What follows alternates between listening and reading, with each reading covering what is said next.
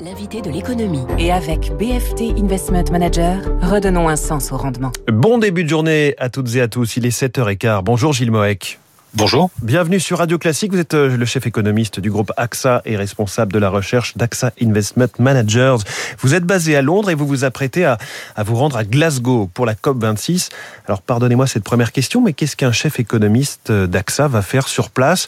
Euh, Ce qu'on voit plus souvent comme une réunion de chefs d'État et de gouvernement? euh, c'est parce qu'au-delà de la réunion des chefs d'État et de gouvernement, qui est évidemment centrale sur les, les, engagements qui vont être pris ou ne pas être pris malheureusement en matière de décarbonisation, en fait, à la COP 26 à, Glasgow, c'est euh, l'occasion d'une mobilisation euh, très forte hein, des, des, acteurs privés et en particulier l'industrie financière. Et donc, c'est un, c'est l'occasion en fait d'une, rencontre, de discussion qui, à mon avis, vont être assez poussées entre entre partenaires, entre acteurs du, du secteur privé.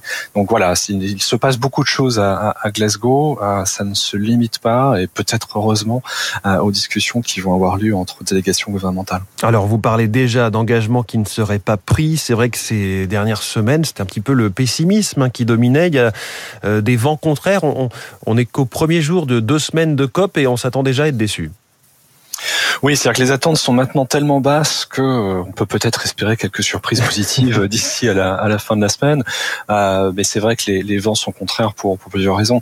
Euh, tout d'abord euh, parce que les faits, sont têtus. Hein. Le, le de, la COP a réalisé une analyse sur la base de, ces fameuses contributions nationales hein, qui décrivent euh, les politiques de chaque État membre en matière de décarbonisation et on est très loin du compte. Hein. Pour être en, ligne avec 1,5 degré, il faudrait parvenir à une réduction des émissions euh, de l'ordre de 45% euh, d'ici 2030 euh, par rapport à 2010. Et malheureusement, on est toujours sur une augmentation des mmh. émissions d'ici à 2030. Euh, ce que l'on paye là, euh, ce sont les, les réticences d'un certain nombre de pays euh, pour aller plus vite dans la, la, décarbonisation. Il peut y avoir derrière des motifs qui sont essentiellement géopolitiques.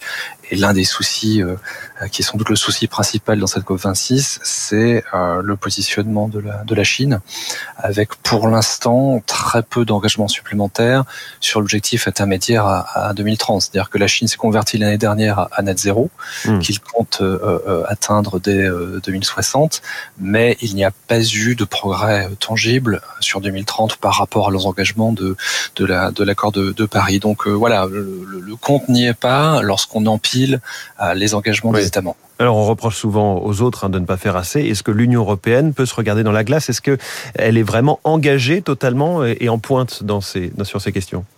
Je pense que l'Union européenne est vraiment en pointe. Euh, C'est-à-dire qu'au-delà euh, de euh, l'objectif lui-même euh, de net zéro d'ici à 2050, qui a été réaffirmé par les institutions européennes l'année dernière, il y a, j'ai envie de dire, des, des démonstrations tangibles de, ce, de, ce, de ces progrès.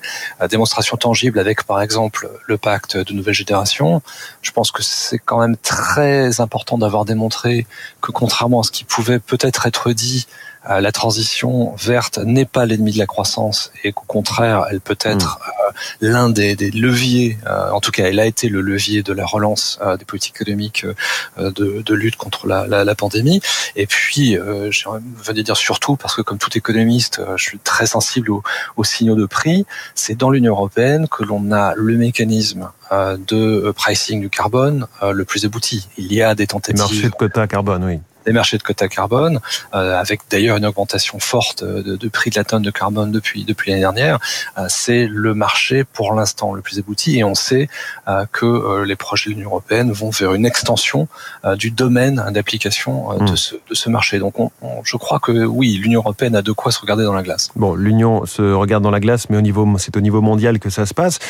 Est-ce qu'on peut avoir l'impression de ce fait que ce sont finalement au lieu des gouvernements, ce sont les entreprises qui sont contraintes euh, notamment par leurs clients, par la pression euh, sociétale aussi, euh, à agir en faveur du climat la pression sociétale est, très forte. Il y a un sondage sorti l'année dernière qui, disait là c'est plutôt pour l'industrie financière, mais que 62% des Français euh, euh, regardent vraiment les critères socio-environnementaux euh, avant de confier euh, leur épargne à des à des gestionnaires d'actifs. Donc c'est devenu quelque chose d'absolument central pour les pour les clients. mais c'est aussi parce que l'industrie financière dans sa, sa globalité a pris conscience du fait qu'un monde qui n'arrive pas à juguler son réchauffement climatique est un monde dans lequel on n'a pas très envie d'être investi. Mmh réussir à terme à sortir des, des rendements corrects euh, sans prise de risque excessif dans un monde qui dépasserait euh, 2 degrés, euh, c'est extrêmement euh, complexe. Donc il y a cette pression et puis il y a évidemment la, la, pression de la régulation qui est de plus en plus sensible.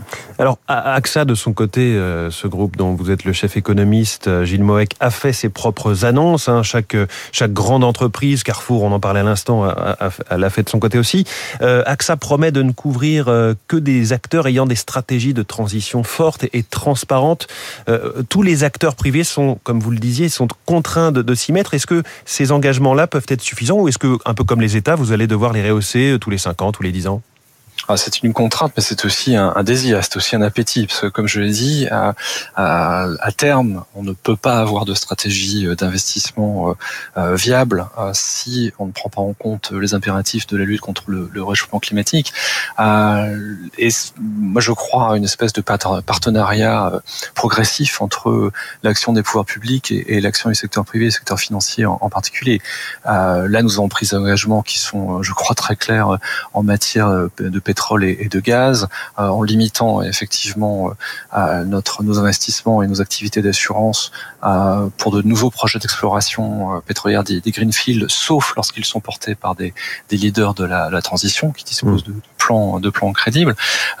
mais ce qui manque ou ce que le secteur privé va euh, vouloir obtenir de la part des, pouvoirs publics à l'horizon 5, 10, 15 ans, c'est une instance de, de, la trajectoire, de la trajectoire sur des points importants qui sont euh, les choix, les grands choix énergétiques. Le secteur privé peut impacter l'allocation de capital, mais il a besoin d'un minimum d'informations pour cela. Euh, et les grands choix énergétiques en font partie, et le prix du carbone en fait, partie également. Alors vous parlez du prix, vous parlez des signaux prix, on sait que les risques climatiques euh, augmentent et avec eux les coûts en matière d'assurance. Quel impact cela aura en fin de compte euh, pour les assurés? Quand est-ce que nous allons voir nos factures augmenter? Je pense qu'il ne faut pas, le, pas voir les, les, les, choses comme cela parce que euh, la l'approche que nous, nous faisons ici, c'est une approche euh, d'exclusion euh, des activités euh, qui sont les plus nuisibles à l'environnement au sein du complexe pétrole, pétrole et gaz, ne pas souscrire, ne pas assurer des opérations dans les, les les plus dangereux, dangereux pour, pour l'environnement, l'industrie oil and gas. Il ne s'agit pas là de provoquer une augmentation, une augmentation des prix. Mmh. Maintenant, de manière plus générale et au-delà de l'industrie financière et de l'industrie de, de l'assurance, je crois que euh, il faut être euh, assez clair sur le fait que euh, si on parle riche, un peu tôt pour cela dans, dans la matinée, mais je suis je suis économiste et fondamentalement de quoi on parle ici On parle d'internaliser une externalité. Ça veut dire quoi? Ça veut dire que le réchauffement climatique, c'est quelque chose dont on sait qu'il va avoir un coût extrême sur nos économies, sur notre bien-être à l'horizon 20, 30, 40 ans, que pour l'éviter, il faut réaliser, il faut euh, euh, démontrer aujourd'hui euh, dans le prix d'un certain nombre de produits que cette action est nécessaire pour réallouer l'investissement dans, dans, de bonne direction, il y a un coût de transition. Il y a un coût de transition qui est, qui est évident, mais ce coût de transition, il peut être accommodé en particulier par des politiques budgétaires, pour faire en sorte que les plus vulnérables ne soient pas euh, les plus euh, les plus touchés euh, par le coût de cette transition écologique. Voilà, grâce à vous, on a compris ce que signifiait internaliser une externalité. Merci Gilles Moek, chef économiste du groupe AXA, invité de l'économie de Radio Classique. Merci beaucoup et bonne journée. Il est 7h24. Les débats télévisés de la droite. Comment se préparent les candidats à l'investiture LR C'est l'info politique dans un instant. Puis les unes de la presse avec David Abiker. Vous écoutez Radio Classique. Avec la gestion Carmignac, Donnez un temps d'avance à votre épargne.